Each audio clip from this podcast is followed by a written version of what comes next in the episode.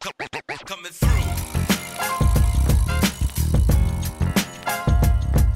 Welcome to the Educate US podcast with your host, Nick Saveri, Dr. Stacey Schultz, and Dr. Patrice Fenton. Three former teachers and administrators talking about a wide range of topics happening in education. Time to educate us. Thank you, as always, for listening to the Educate US podcast. Um, we're excited, as always, to bring a great conversation, in this case, two of them, to you all today. So, my colleagues and I, we always like to talk about what you know, what we're hearing from our show, and one thing that comes up lately has been this idea of, you know, we're hearing more about like what we're educating folks on. So, with that in mind, brings us to our theme today. But before jumping into that, for our loyal listeners, again, as always, you're find our show. You can go over to leonmedianetwork.com, see all the links to how to access our program, and you can jump over to Apple, Spotify, wherever you get your podcast, you'll find us as well. You can email us, email the show at theeducateusshow at gmail.com. Once again, theeducateusshow at gmail.com. We appreciate all comments, all questions as we're in as we try to provide a learning space for you all. So learn, be in, be sure to learn alongside us. In the spirit of learning, I'm going to go over to my colleague Stacey today. Well, and to Patrice as well, because before we jump into content, I've talked about this before. I'm gonna keep advocating for this about personal care and where your friends are. There's ways, other ways to say it, but I'll just sort of leave it there. But just a personal check-in for everyone here. Uh, Patrice, to you first. How are you? Where are you? And I don't mean that geographically, just in the grand scheme of things of, of life and everything that it holds that it holds. How are you? What what brings you here today? How are you doing? Well, I can share. I'm in Stone Mountain, Georgia. That's my physical where. Um, but I, I will also share what's been sitting with me, particularly today, as I had a coaching session. I want to shout out my coach, Shauna Wells from Wells Coaching and Consulting. Um, she centers her coaching practice on legacy building. And so this is kind of what's been on my mind. Um, what is the legacy that I want to leave with the work that I'm doing? Um, how does it all fit together and how am I contributing to it on a daily basis? So I see this podcast as part of that. Stacey and I are writing that book, um, helping to co-found an organization, supporting leaders, all of that. So really being thoughtful about that and thinking about how I want to extend that work. Speaking of geography beyond um, this country. So that was where I was sitting today and sort of trying to think about what needs to happen in the present in order to make that future vision come come to light, come to pass. Stacey, how are you doing? Well, it's about 10 15 at night. So I'm ready to sign off.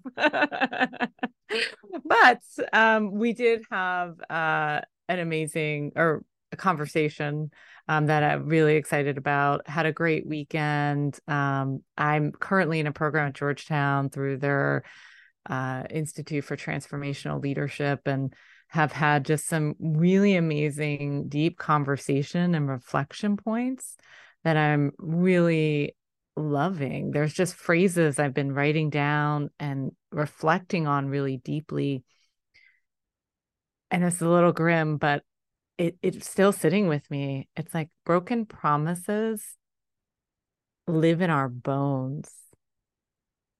There was a phrase that really stuck with me when I walked out of uh, of that book. Right? It's like, what are the kinds of things that we um, don't consider? Right? It's almost like that, right? Like when we say a yes, we think we're being helpful, but sometimes that's leading us down these roads of overtaking too much or being overwhelmed. And what does that really lead us into?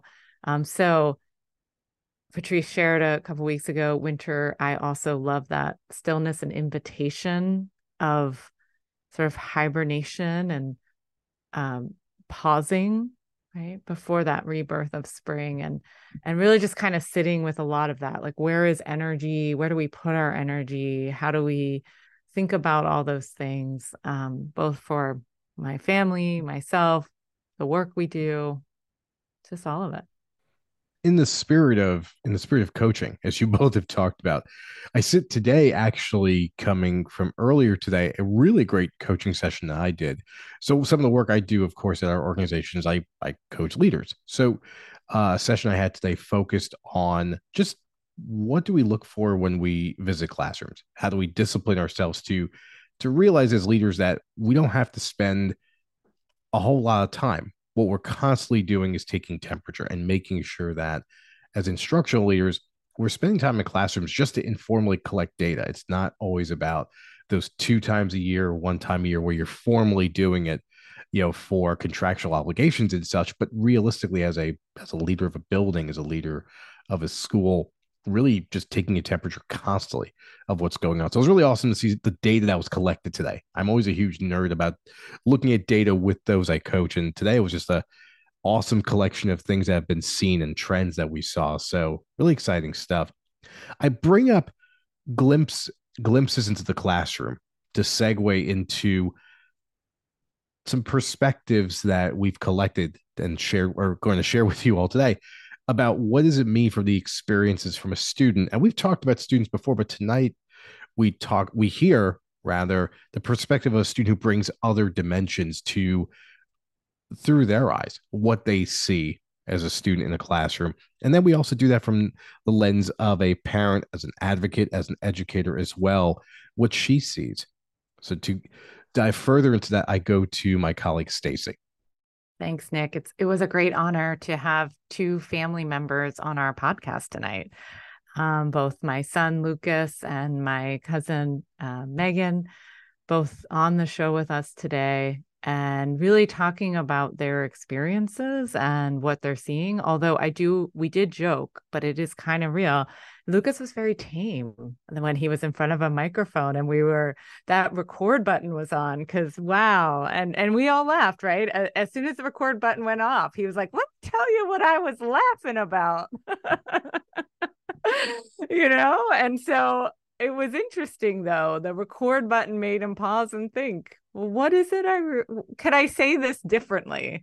There was something really interested in, interesting in his reflection there. I really appreciated that, but at the same time, did um, hope he would share some more of his candid thoughts. But he did give us a glimpse into just what is school like, and what I really took away from some of that was it's a lot of time it's a lot of time. Could it be less time? I just really heard him exploring that. You'll hear more in his voice. And uh, Meghann really explored a lot um, for uh, with us, right, and talking about disability and access and inclusion, and talking about how do we consider that and how do we build that into, as she says, our own lexicon, so that we can take steps and efforts and energies towards designing a world where everyone has access and inclusion. Your website should be a marketing asset, not an engineering challenge. Empowering everyone from independent designers to whole marketing teams, Webflow combines the power of HTML, CSS, and JavaScript and places them all in a completely visual canvas. Trusted by companies like Lattice and Discord, it changes the way marketers, designers, and engineers create for the web. Now you can build the site you want without the dev time. Start building for free at webflow.com. Today we have Lucas, my second son, that is now on the show with us. Um, Lucas, thanks for coming on. Yeah. Can you tell us a little bit about your school experience, Luke?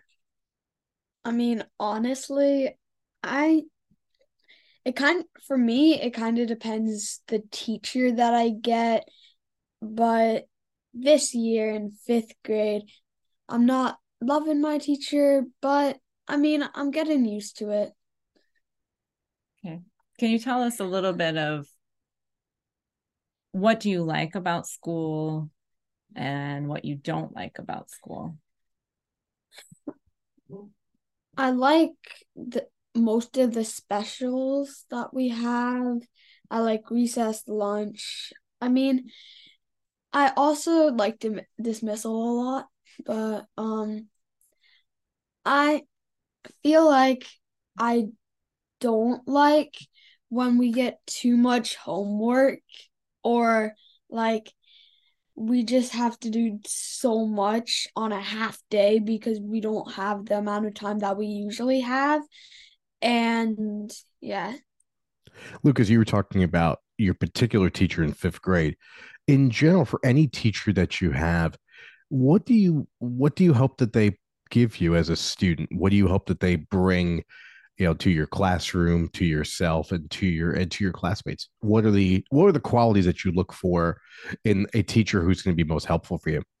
I mean, in third grade, I got a really nice teacher, and um, I they pretty much just let me like they told me when I was doing something wrong. They didn't yell at me.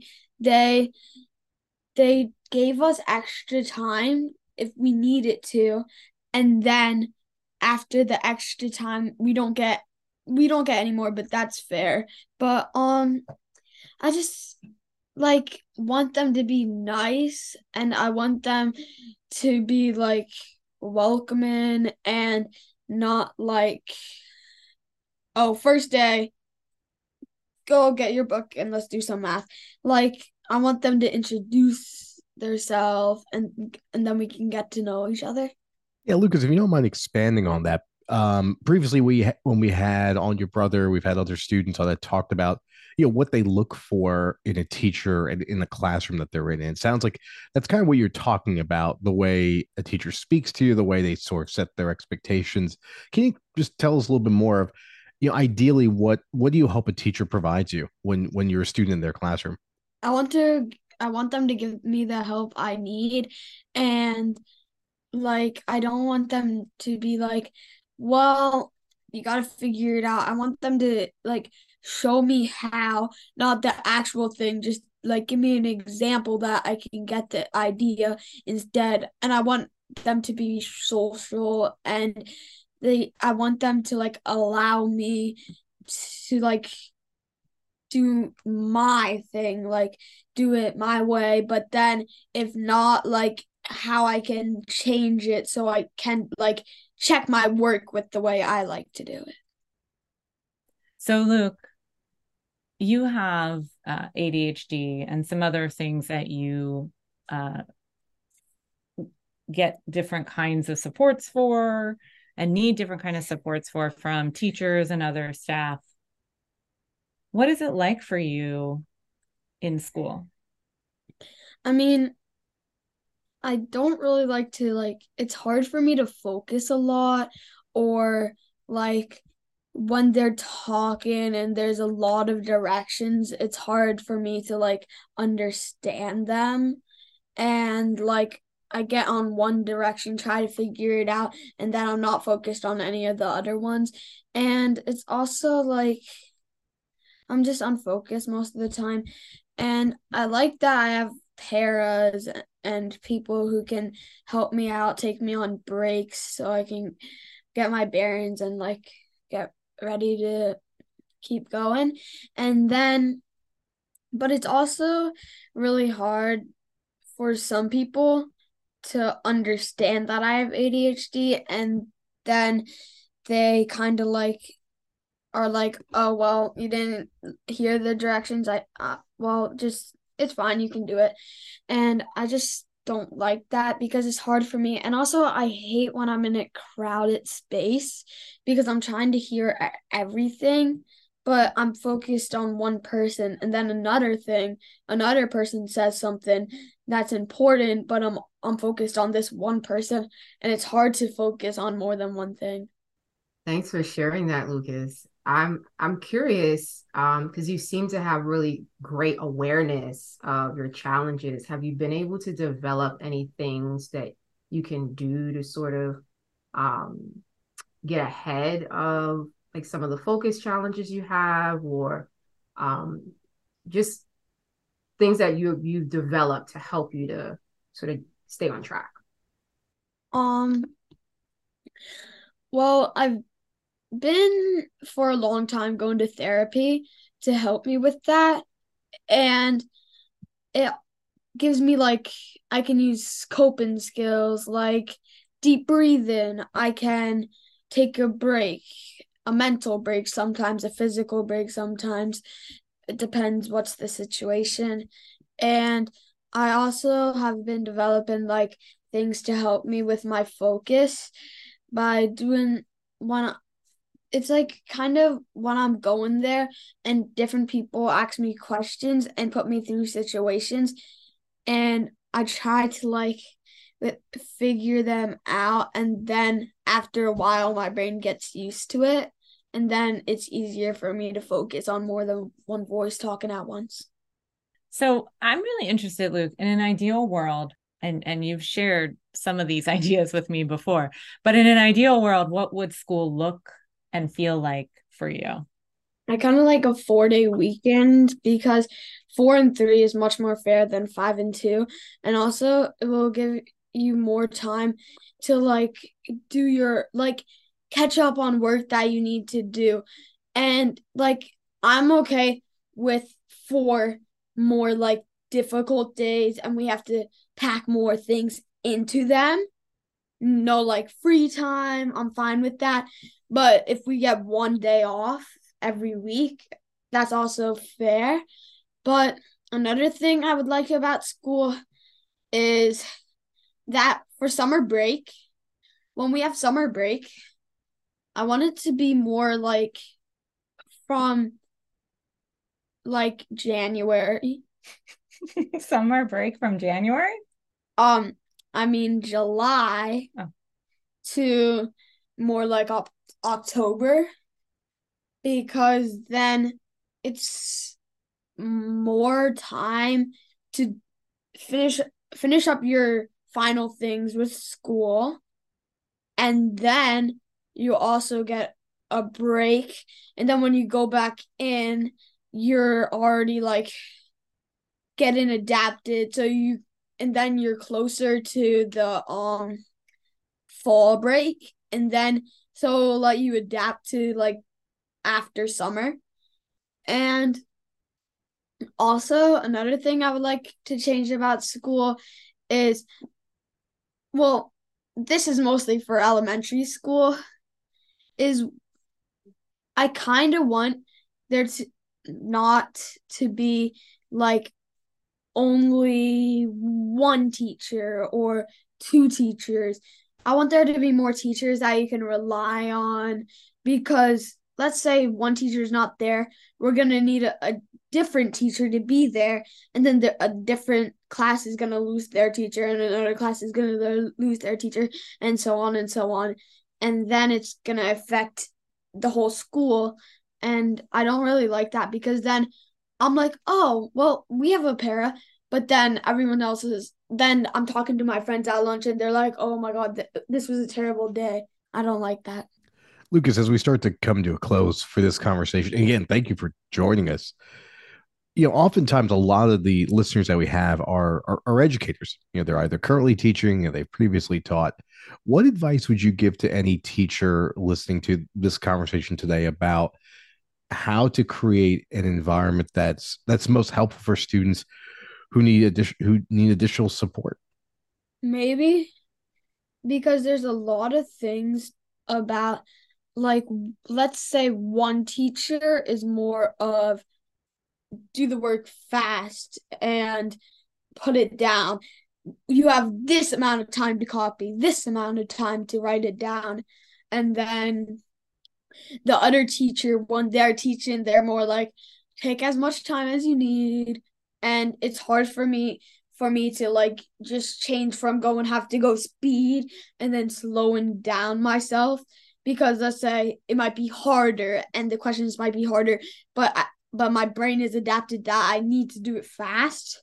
So I would like more for the teachers to like when you're paired together t- to teach um i want them to be like around the same like like either slow give you the amount of time to finish or fast or altogether just in the middle because it's hard for me for me and a lot of students i think to adapt to different teachers be, because th- there are different speeds of how they want to do things. Lucas, thank you so much for your time and just and sharing you know, what's important to you and what what we should all be considering when we for our students in the classroom. Oh, thanks, Luke. Yeah. This episode is brought to you by Kitcaster. Kitcaster books you on top podcasts. How do funded startup founders attract prospects and talent? Podcast interviews. How do entrepreneurs with exits find new deals? Podcast interviews. How do C suite execs differentiate in crowded markets? Podcast interviews.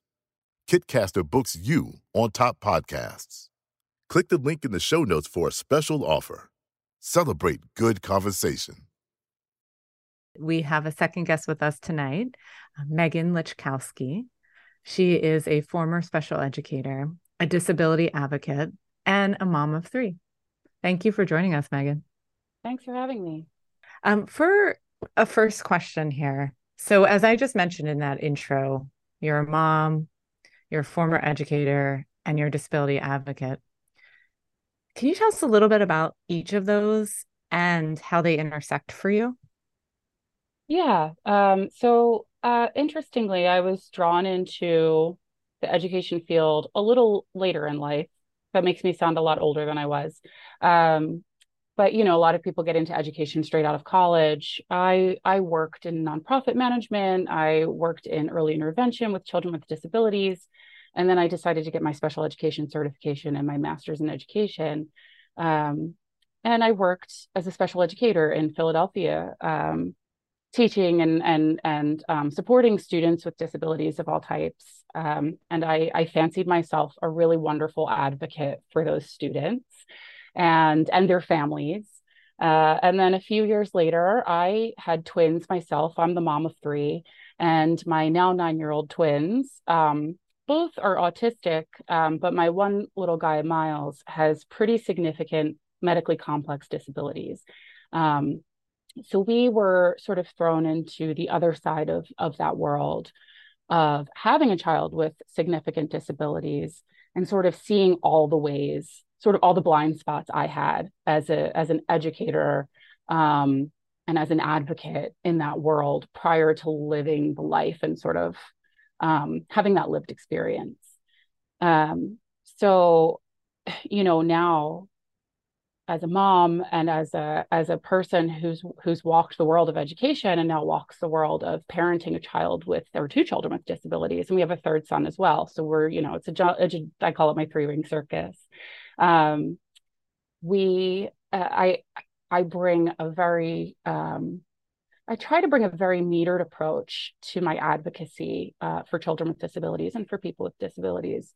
I understand the ins and outs of education. I understand um, the unique challenges that teachers and, and schools face.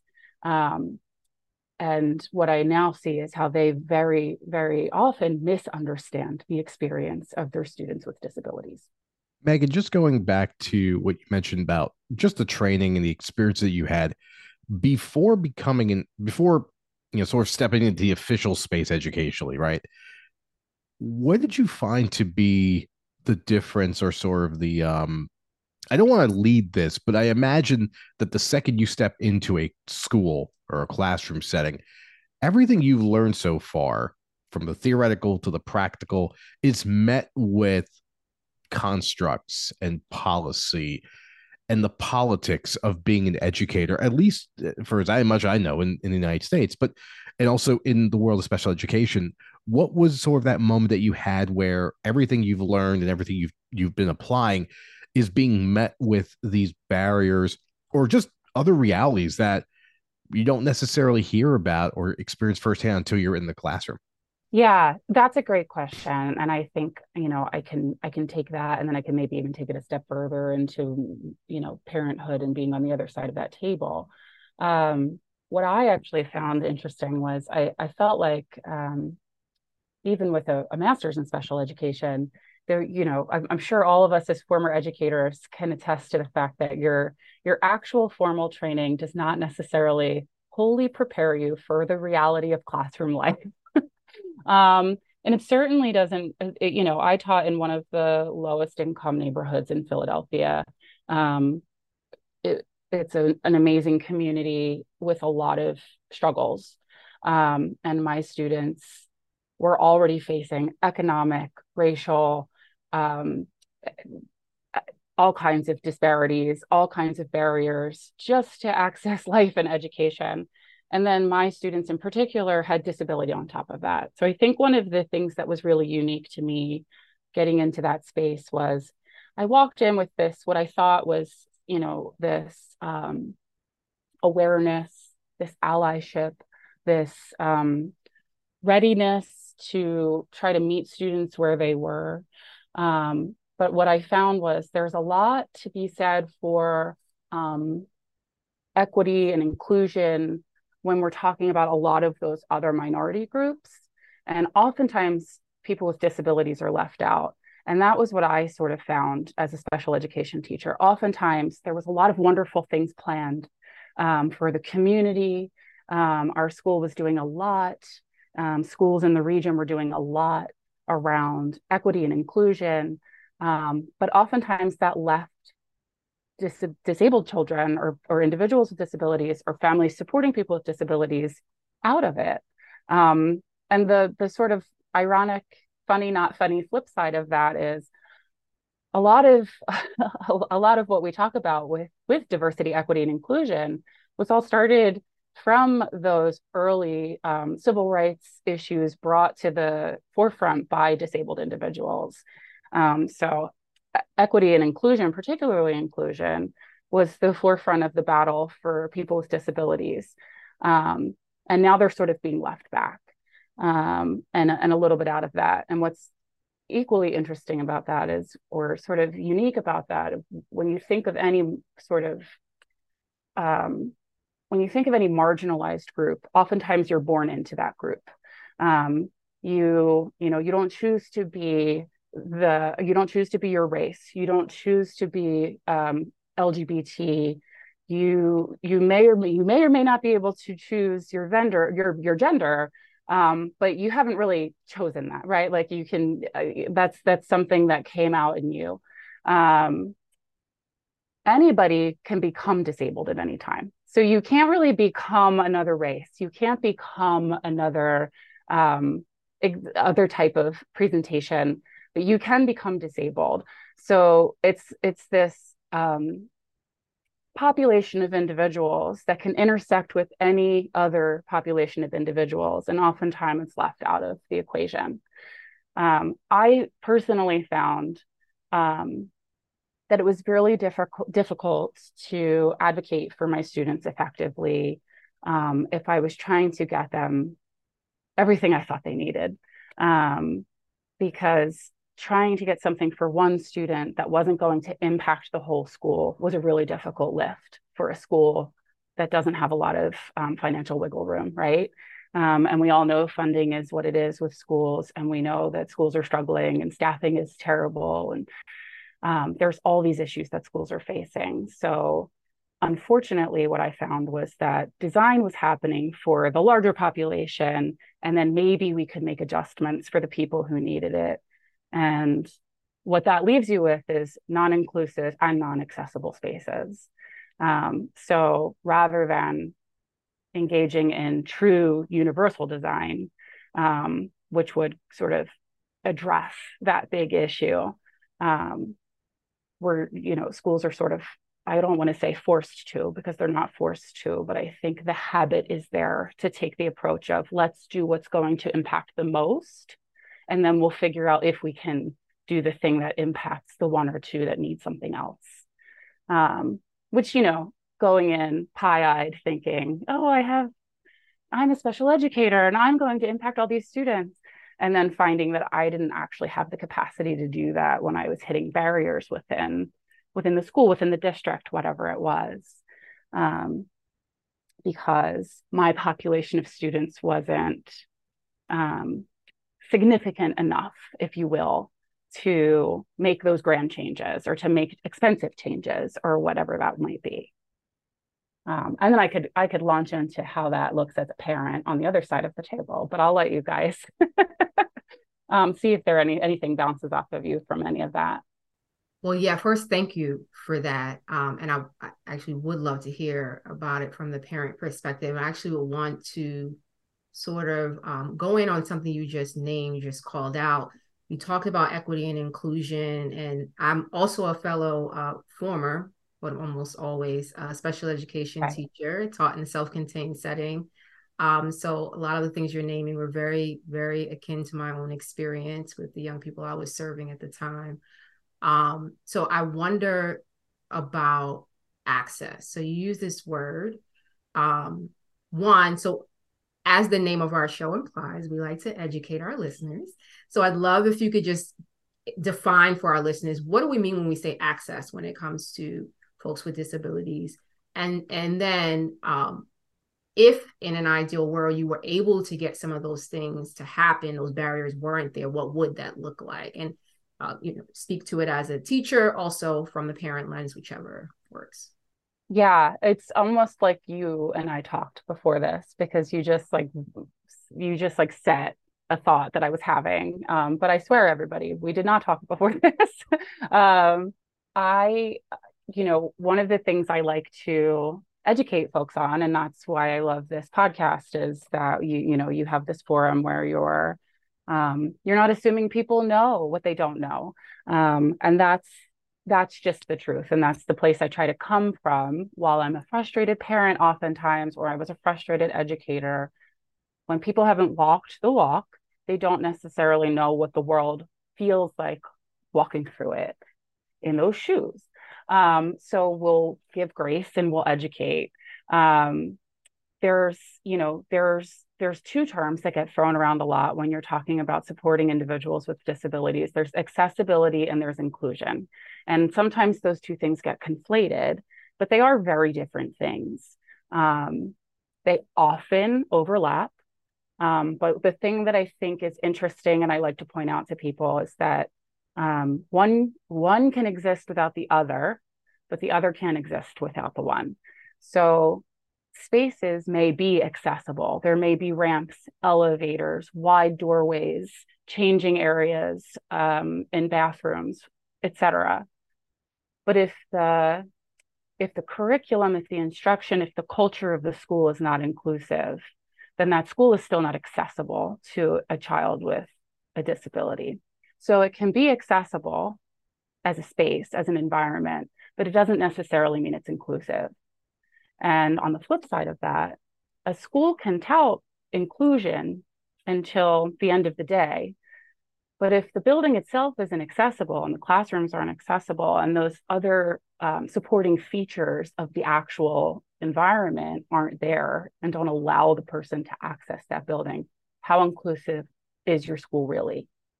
Um, there's a lot of examples, you know, to give about um, non-inclusive spaces. I'll focus more on access. Um, that's what we, you know, that's what we start, started to focus on accessibility can look really different from place to place. Um, you know, it, what's interesting to me and what I like to point out is the Americans with Disabilities Act was enacted in 1990. I was already in, almost going into middle school at that point. So prior prior to that, there was necess- there was no necessarily like a, not, a law that required that buildings, that spaces, that environments think about how individuals with disabilities will access will access those spaces, um, schools included, and and we know that as educators, you know, inclusion was a hard fought battle by a wonderful group of parents that came before us.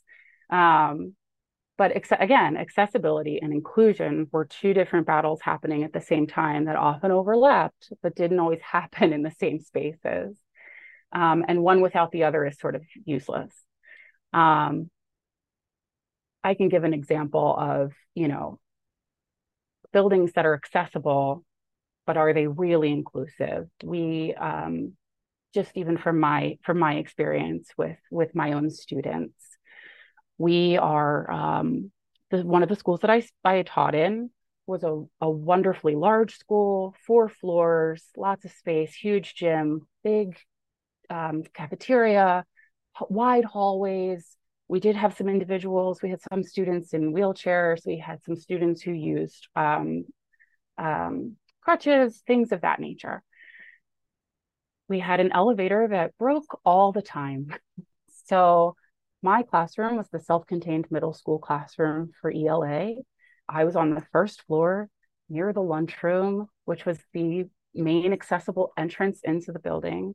And unfortunately, what that meant was that when the high schooler who used a wheelchair came to school and the elevator was not working, he was stuck in my class all day. That was the solution was for that student to just sort of like hotel in my classroom for the day while they tried to get the elevator fixed. Um, and it felt, you know, for lack of a better term, it felt icky to me at the time, but I didn't really know how to express that. Um, I couldn't quite put my finger on what we could have done instead. Um, I did recommend maybe I switched classrooms for the day. Um, but those were not the types of um, switcheroos that everybody was willing to do because it was oh it was one student he'll hang out in your class for the day. But now you put yourself in that student's shoes. And what that student just got told and what everybody else in the school got told what everybody walked away from what the what the unwritten lesson there was was that person has less value. They don't need to get where they're going they're fine just sitting somewhere else for the day. Everybody else go about your day accessing your education the way you intended today. That kid will be fine for the day just sitting in the class that's six years behind him. And that's unacceptable. But these are the types of things that happen in schools across America every day. Um, and it doesn't seem like a big deal at the time. It's one day. It's one day, you know, three times a month. That's how many times a year.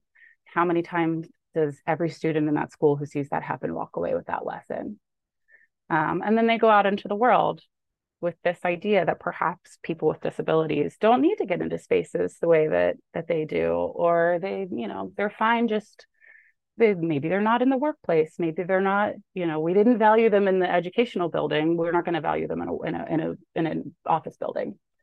Um, and that's the unfortunate sort of snowball effect of of those types of situations Meghann, do you find that while education in general touts itself as trying to achieve a focus around equity and inclusion, that often there's an equality model at hand? I mean, yes, there's bias, obviously, but you gave the example earlier or the model of sometimes for an individual student or two in your classroom as a teacher, it was harder to get the things that they needed. Whereas if if it was all students or the majority of students, it seemed more of a pressing need or something was more likely to be the impetus for a school to take action.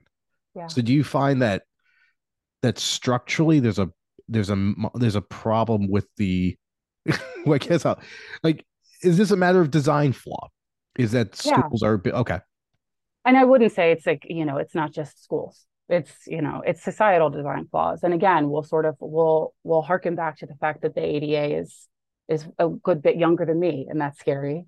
Um, I don't I don't like to think I'm that old. So um, that's that's a pretty young uh, that's a pretty young law, you know, um, and it's and it's not extensive. It's not. Um, it's hard. It's hard to. Um, it's hard to enforce. It's not a. It's not a easily enforceable law.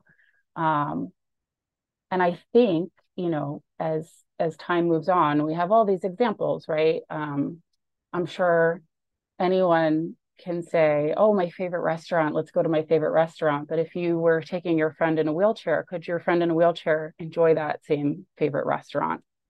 Maybe maybe not. It depends where you live. Depends when the building was built.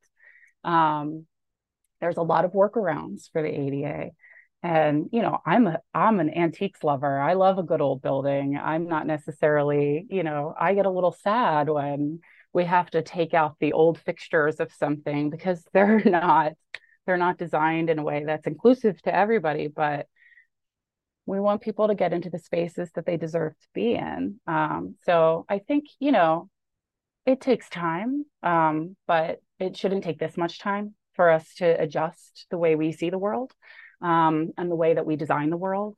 And um, the you know sort of goes back to that universal design theory. Um, if we were always designing things with sort of the most complicated situation in mind or the most complex student in mind, then we would inadvertently or just effectively solve problems that we didn't even know were going to be problems by way of having thought out the most complicated situation or the most complex need.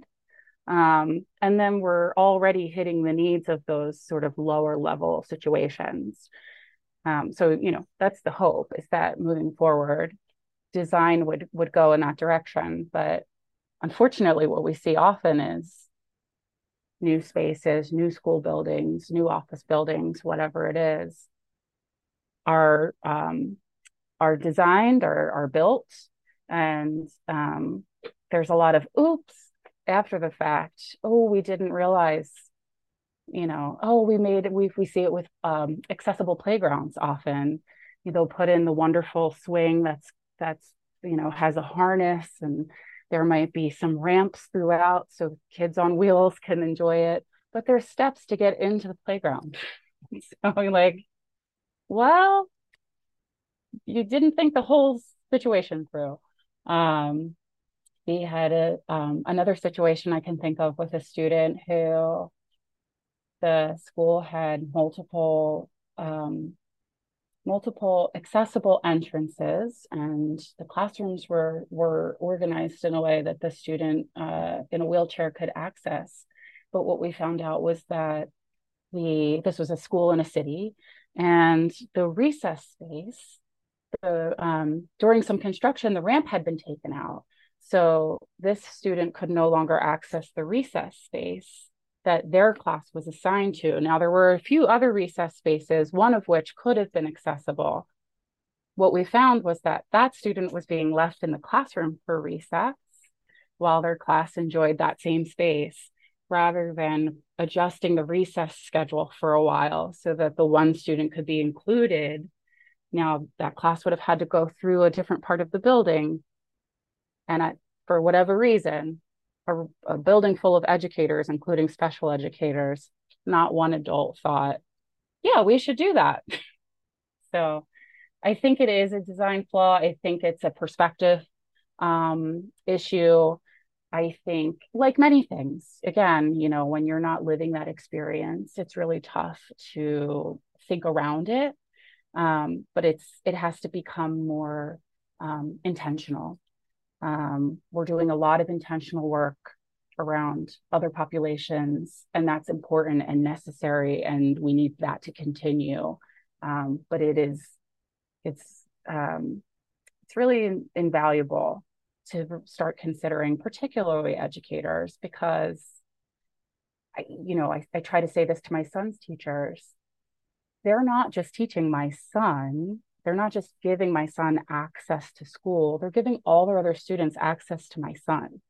Um, so they're giving them access to a friend with disabilities. They're giving, you know, we're they're they're seeing a person engage in the world. And my son doesn't stand or walk independently. He doesn't talk. He uses a communication device. Um, he has a really unique way of accessing his world and his education. And students his age are wonderful about that and they're wowed by it and they they want to participate and they want to support him and they want to befriend him. Um, and the more we separate that experience the less those those wonderfully inclusive children are going to grow up to um, be adults that do you know what we hope they do I know Stacey had a question, but as you said that, Meghann, it I smile and I also frown at the same time because it never is about the students. You know, there's something about students in that nascent age where they they just seem to get it. Empathy yeah. is still there. They just they there's nothing that there's, that just makes them all all the sense in the world that yeah. this is a student where they are and I'm just with them. Yeah, because they're still learning the world, right? Mm. Um, they're still learning the world. They're still learning people. Um, and there's just such a curiosity and there's such an acceptance. I did a really brief exercise. I visited my son's classroom last year when he was in second grade. And just really quickly, I did the the playground example. I said, you know, we talked, we were talking about people with disabilities and how to be inclusive. And I, and I just really quickly, I, you know, a group of second graders said, if you were, if you were building a playground, you know, you guys, you, my son's name is Miles, you know, Miles, you've been in school with Miles for a few months now. Um, if you were building a playground and so that everybody could use it so even a person who doesn't see really well could use it and somebody who doesn't hear really well can use it and who miles on wheels can use it and in 10 minutes those kids had the best inclusive playground and one kid said well we better make sure they can get in so everything better be flat and you know and another student said well the swings should be all different heights so that people of different sizes can use them and I I didn't have to give any examples or suggestions. The kids just thought of it. Um, and you know, there's uh, blueprint designers and uh, all all kinds of adults who went to a lot of school and get paid a lot of money who don't think of these things, you know.